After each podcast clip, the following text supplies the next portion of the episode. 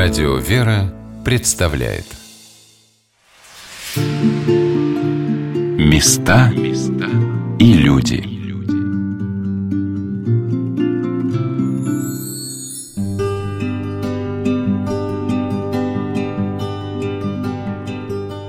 С вами Александр Ратников. Мы пребываем в Свято-Веденском женском монастыре в Орле – Обитель эта в начале XX века считалась лучшей в Орловской епархии. В 1923 году монастырь был закрыт, пережив гонения, разруху, оккупацию во время Великой Отечественной войны, а затем размещение в храмах и монастырских корпусах вредных производств, монастырь возрождается. Настоятельница игуменя Олимпиада делится планами, рассказывает о состоявшихся стройках о подсобном хозяйстве, о возведении новых храмов, о заботах по залечиванию ран от долгого пребывания в монастыре заводских цехов.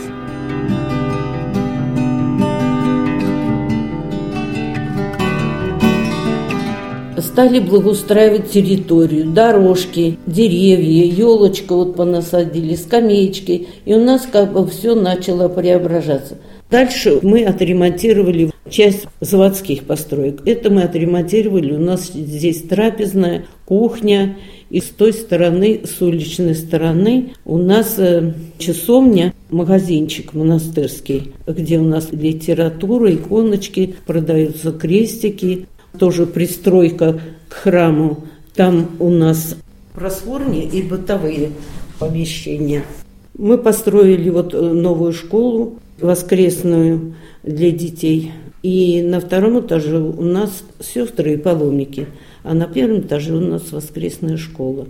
Внизу трапезная для воскресной школы. Ребятишки ходят? Ребятишки ходят. У нас 25 человек ходят детей по воскресеньям. С ним проводятся занятия. Батюшки «Закон Божий». Сестры наши участвуют в этом. И еще женщины, которые приходят вот из мира – учительница труда, учительница рисования. И еще над нами взяли шество Дом культуры, завод как Дармаш он раньше был. И к нам очень хорошо относится директор Елена Федоровна. И она вот присылает своих работников по пению, постановке спектаклей. Учат они там и стихи, и выступают, и даже ездят на другие приходы. Дети очень талантливые и стремятся что-то узнать о вере, о православии. Рисуют. Был у нас конкурс рисования для детей. И дети очень такие значимые рисунки нарисовали. Вот они отразили как бы жизнь нашего монастыря. Была эта выставка, на которой, значит, участвовали и другие приходы и монастыри. И все было замечательно, то, что дети участвуют вот в этих мероприятиях. Мы еще построили цветники, дорожки, огородик у нас здесь маленький, небольшой, для своих нужд. И сейчас мы планируем, уже нам администрация выделила на месте вот этого дома, который жители на нас нападали, дома уже этого нет, нам выделили вот такой небольшой кусочек земли, где мы будем строить богадельню. Потому что у нас э, много сестер таких пожилых, которые именно нуждаются в таких благоустроенных кельях для больного человека. Будем к этим сестрам представлять других сестер, которые помоложе, которые, чтобы ухаживали за больными сестрами. Уже есть проект, документация, все. И мы в этом году должны приступить. Это про монастырь. А еще у нас есть подсобное хозяйство. Подсобное хозяйство началось с чего? Нас батюшка Ильи благословил. Батюшка привез нам сруб, сам лично привез. И мы построили сначала вот этот вот маленький срубик, Пристроечку сделали, верандочку сделали небольшую. И наверху сделали храм. Батюшка благословил домашняя церковь в честь новомученика, исповедника российских. На подсобном хозяйстве мы тоже стали благоустраивать, построили там коровник сначала маленький, и мы в него не умещались. К завершению идет новый коровник у нас. Там осталось отопление нам сделать, Свет, вода, вентиляция. А в основном все уже постройки все есть. Еще там построен двухэтажный дом. На первом этаже у нас там молочка, то есть обрабатывается молоко, а на втором этаже паломники приезжают, которые там живут и помогают монастырю. Вот там у нас живет пастух, ну и другие приезжают, и женщины приезжают, и с детьми приезжают. Очень хорошее, красивое место. И они там с отдыхом и помогают, работают монастырю. На подсобном хозяйстве у нас еще есть пчели, пасека, где пчелки нам принесут мед. Построили мы там подвал, сарай еще сверху подвала. И сейчас мы начали строить храм. Храм получается красивый и очень такой загадочный, двухэтажный. Первый этаж у нас в честь иконы Иакима и Анны, это помощники в зачатии в родах, а второй будет новомученики исповедники российские. Вот этот храм. Первый этаж как бы мы уже построили, но все в черновом виде, а дальше будем продолжать работать.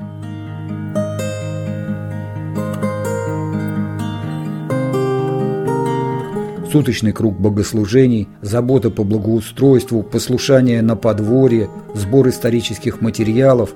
Да разве можно перечислить все труды насельниц монастыря? Но нельзя не упомнить о посещении городских больниц, что долгие годы совершает монахиня Ефросия.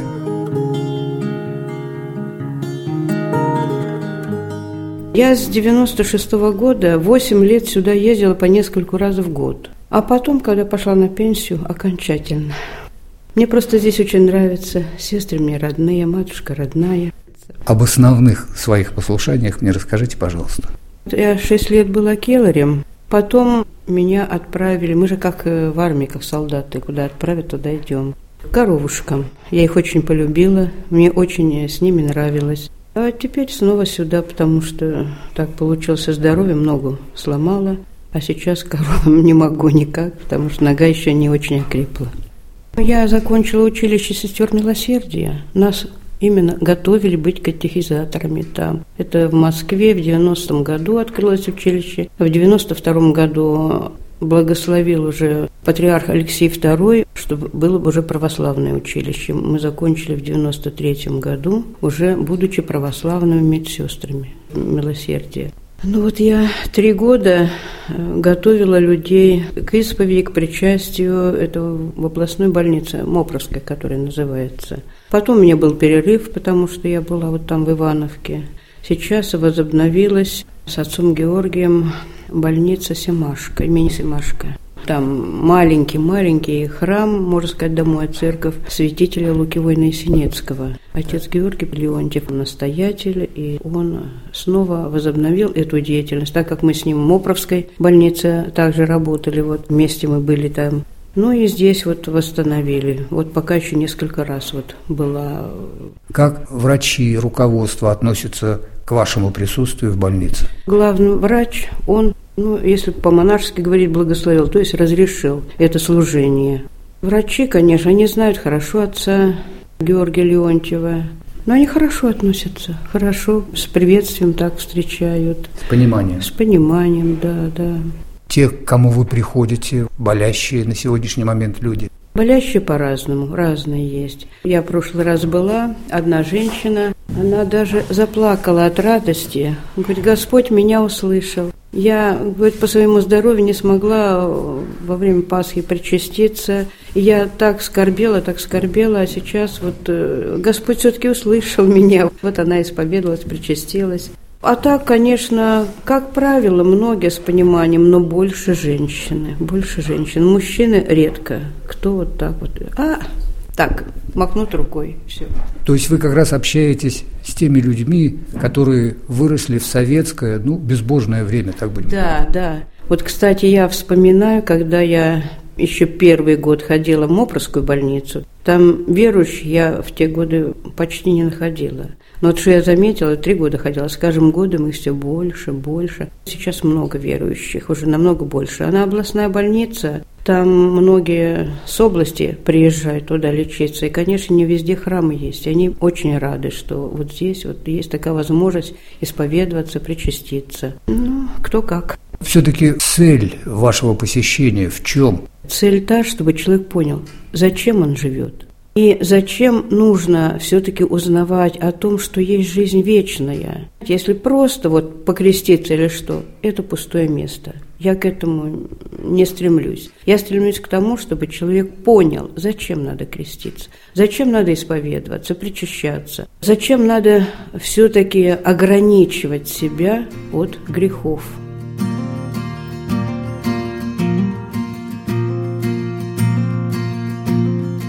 Монастырь возрождается. И отрадно то, что в эти страшные годы монахини и православные христиане смогли сберечь монастырские святыни, которые сегодня вернулись на историческое место, и более того, количество святынь приумножилось, рассказывает монахиня Нектария.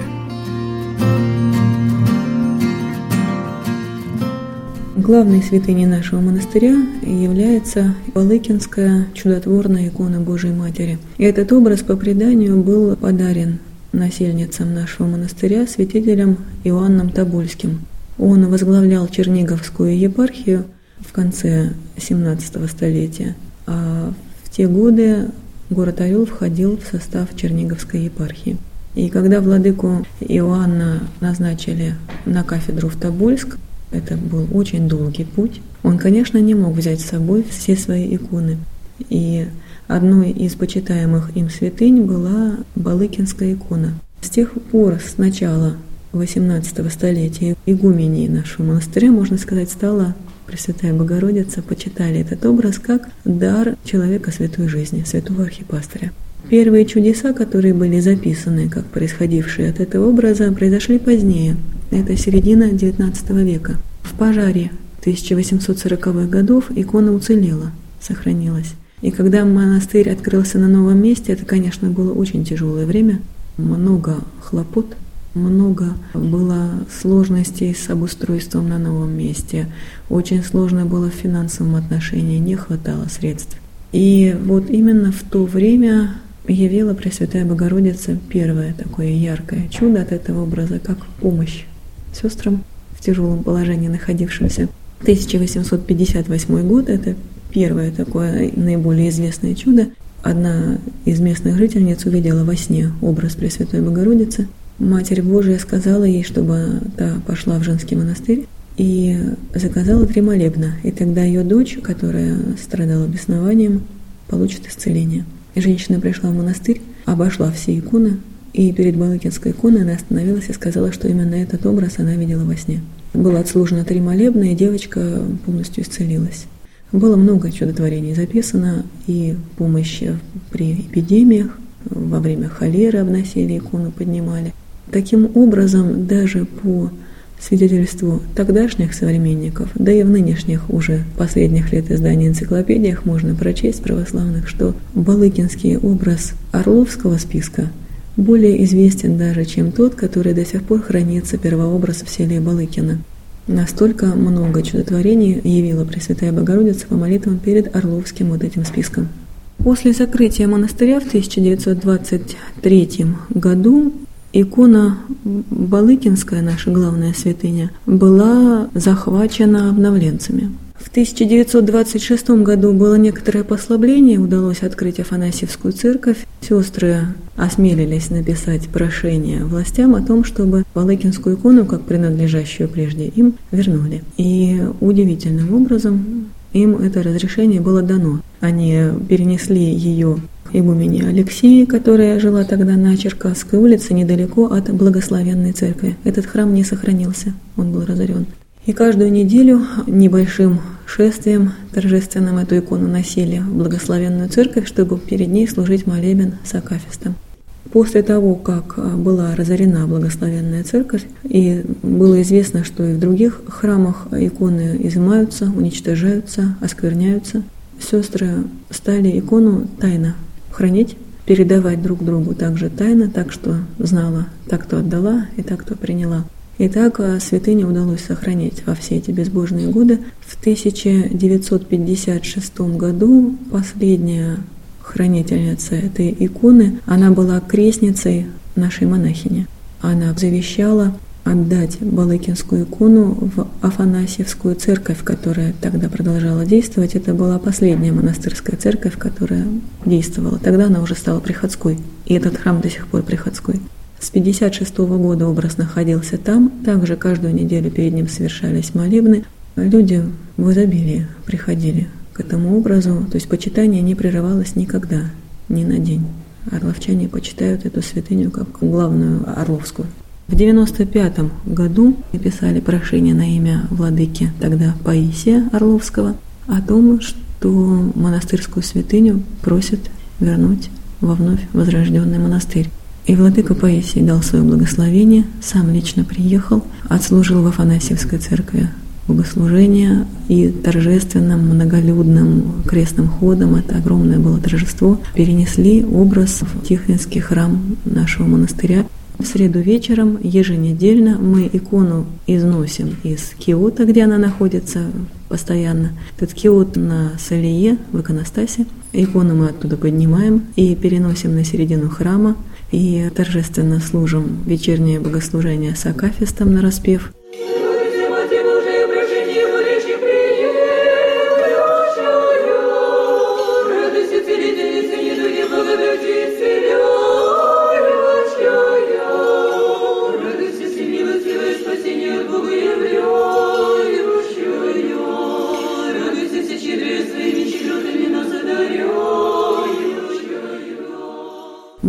множество людей стекается всегда. Несмотря на то, что будний день и рабочий день, и после работы люди приходят и приезжают из области, очень почитают люди и любят Пресвятую Богородицу, приходят с радостью молиться перед этим образом. Потом совершается помазание освященным елеем из лампады перед иконой. А в конце службы это такая местная традиция. Икону поднимают и все имеют возможность под ней пройти. Эта традиция, она известна еще с прежних лет. В Орле она сохранилась. мы икону поднимаем, и все под ней с песнопениями проходят под этим образом, просят каждый о своем, и люди рассказывают о том, как им помогает Пресвятая Богородица, рассказывают, свидетельствуют о чудесах. Чудеса могут быть яркими, запоминающимися, чудо исцеления, а бывают и чудеса такие, ну, может быть, смешные, забавные, как нам кажется, но тем не менее это проявление какой-то заботы и ласки к нам, Божьей Матери. Женщина одна рассказала, уже преклонных лет, проходит под иконой, а на иконе можно увидеть изображена на шее Пресвятой Богородицы нитка жемчуга, как украшение. А женщина проходит под иконой, а у нее такая суетная мысль в голове, а у меня-то жемчуг лучше – и она наклоняется проходить под образом, у нее эта нитка жемчуга с шеи упала. И она на другой день пришла к матушке Игумене это рассказывать, и говорит, я вам ее принесла, эту нитку, соберите, и пусть на икону изготовят украшение.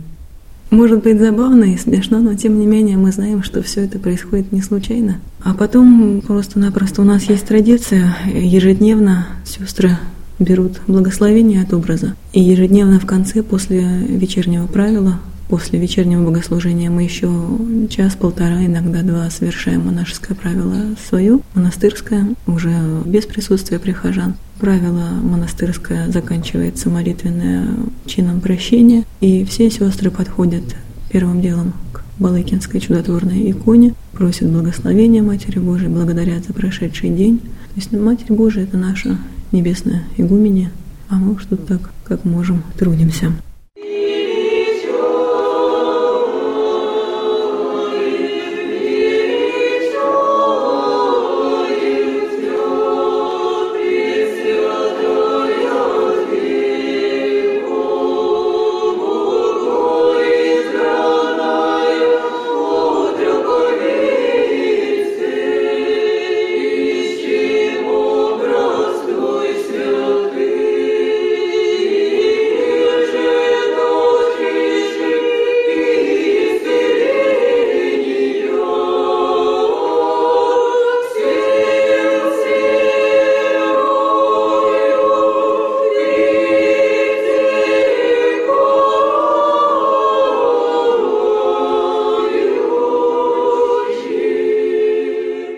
Началу XX века одной из святынь монастыря в описи, что было официально отражено, был крест-мощевик, а также икона и крест, принадлежавшие игумене Серафиме. Вообще редчайший случай.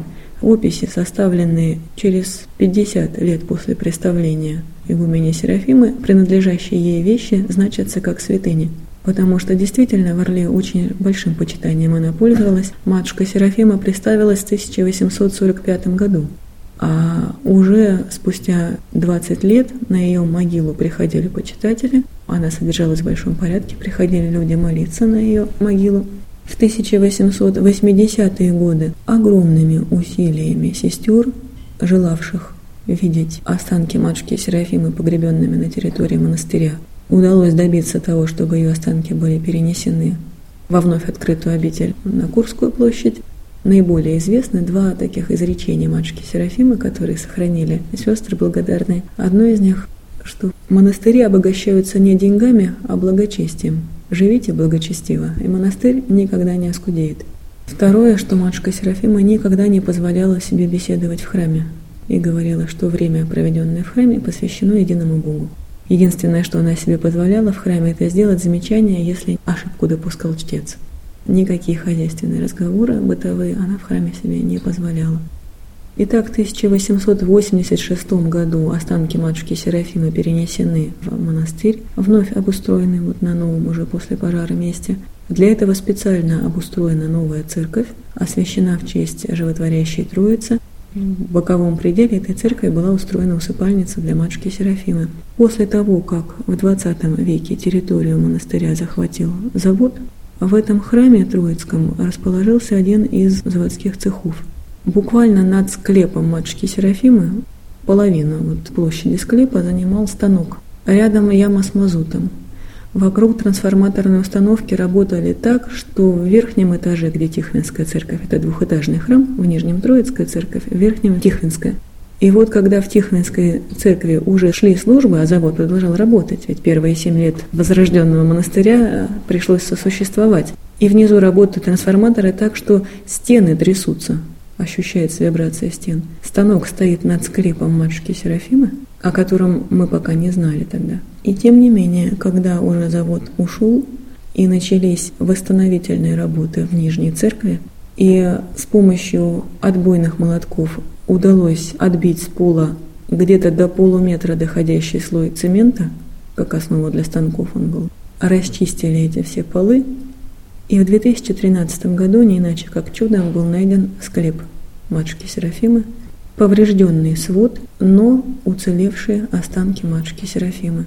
То есть ее честные останки обретены. То есть вполне возможно и вероятно, что мы будем со временем когда-то, когда Господь соизволит, говорить о том, что в Орле появилась еще одна небесная заступница. Матушку Серафиму и сейчас орловчане почитают как подвижницу местную, заказывают панихиды по ней. У нас в монастыре также есть а, большое количество других святынь. По милости Божией, великая святыня пребывает у нас уже много лет. Батюшка Илина благословил частицу животворящего древа креста Господня. Величайшая святыня христианского мира. Крестом мы ограждаемся от всякого зла. И в изножии распятия, находящегося в Тихвинском храме, вставлена эта святыня. Недалеко от распятия находится большая икона святителя Николая, также частицы его мощей. Вообще традиция собирать значительное количество святынь для монастырей характерна. И у нас несколько больших мощевиков, частицы всех киево-печерских отцов, были нам благословлены насельниками Киево-Печерской лавры. Из Мурома мощи Петра и Феврония, благоверных князей и покровителей семьи. Из монастырей сопредельных с нами епархии, с которыми у нас дружеские теплые отношения, присылали нам также свои святыни. Это и мощи благоверного князя Олега Брянского, и мощи святителя Иосафа Белгородского из Белгорода. Батюшка Ирий привез нам также частицу мощей исцелителя Пантелеймона. Есть у нас и частица мощей другого великого врача, нашего современника, святителя Луки, воина Есенецкого, великого хирурга. Поскольку мы чтим и любим нашего духовника, у нас есть возможность помолиться за него перед двумя частицами мощей севастийских мучеников. Имя в честь одного из мучеников севастийских батюшка Илий носит в монашеском схимническом постриге, а у нас также есть вот частица двух из сорока этих мучеников. частицы мощей Елизаветы Федоровны, великой княгини и ее сотаинницы Иннокене Варвары. Удивительным образом так сложилось, что первая частица мощей, которая вообще появилась в нашем монастыре в новейшей его истории, это был святитель Игнатий Бринчанинов. Как приношение современному монашеству он даровал нашей обители частичку себя самого. Это благословение его у нас хранится также в Тихвинском храме. Много и других святынь, которые мы стараемся беречь. Очень радостно, что у нас есть даже две иконы в двух храмах оптинских старцев с частицами их мощей. А наш монастырь был связан с Оптинским старчеством исторически в XIX столетии. Многие игумени, благочинные, казначеи и рядовые сестры обители были духовными дочерями оптинских старцев, окормлялись у старцев Илариона, Макария, Амвросия, и свидетельства об этом сохранились, и некоторые даже письма сохранились. И было очень радостно это узнать, когда мы стали работать в архивах, поскольку и в новейшей истории также мы связаны с Оптиной пустыней, поскольку монастырь начал возрождаться по благословению оптинского старца отца Ильи. И когда мы узнали о исторической связи с Оптиной, было очень радостно. И сейчас также мы имеем возможность к мощам оптинских старцев прикладываться в храмах наших монастырских.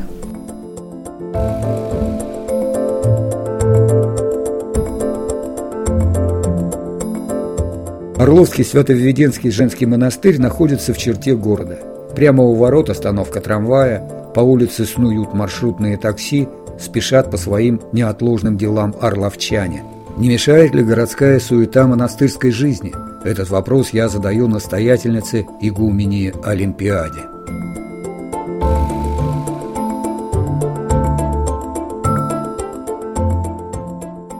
Нам никто не мешает ни молиться, ни трудиться. Наоборот, хорошо, когда приходят люди, даже мимо, которые едут. И вот сегодня из Белгорода мужчина приехал, говорит, как мне интересно у вас тут бывать, посмотреть, как вы тут обосновались. Так что люди интересуются, приезжают. Я ходила, просила, чтобы остановку сделали женский монастырь. Я ходила в трамвайное управление, ходила в администрацию города. Они нет, это сложно, ну просто практически невозможно. И только немного времени прошло, мы смотрим остановку женский монастырь. И никуда не ходили, ничего. То есть они между собой решили этот вопрос так вот положительно. Сколько сейчас сестер и трудниц? Знаете, мы живем одной большой семьей, мы даже не различаем, кто у нас трудницы и кто у нас сестры. Мы считаем, что все сестры и трудницы, и которые приезжают на немножко, мы как бы это все как наше сестричество. А вообще у нас сестер 38. Пять схимниц, монахинь 25-26. Четыре рисофорных послушницы у нас – Остальные сестры-послушницы, неодетые, которые проходят искус в монашеском делании. Сестры работают дружно, сплоченно, все понятливо. Ну, бывает, конечно, искушение, бывает и скорби, и недоразумение там, но мы все это проходим как бы мягко, и чтобы без последствий, чтобы душе не повредить. Мы почти все выходцы из Оптиной. И у нас духовник нашего монастыря, схиархимандрит Илий, который является духовником патриарха. Батюшка Илий, он местный наш, то есть родился в деревне Редькино, станового колодца Орловской области. Это буквально километр 25 отсюда. Батюшка очень любит приезжать сюда в Орел и всячески старается помочь не только нам, а вообще всем монастырям и всем э, приходам здесь он очень помогал. Всеобщий наш духовный отец.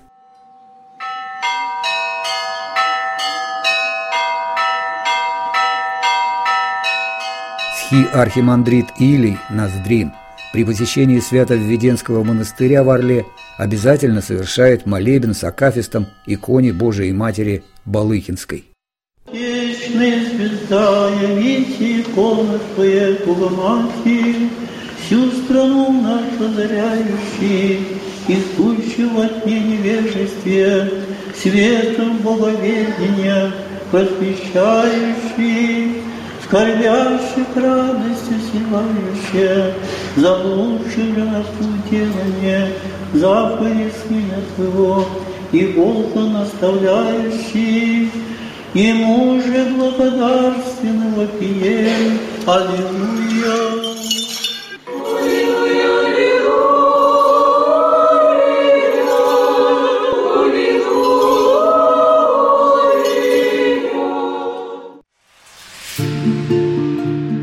Места и люди.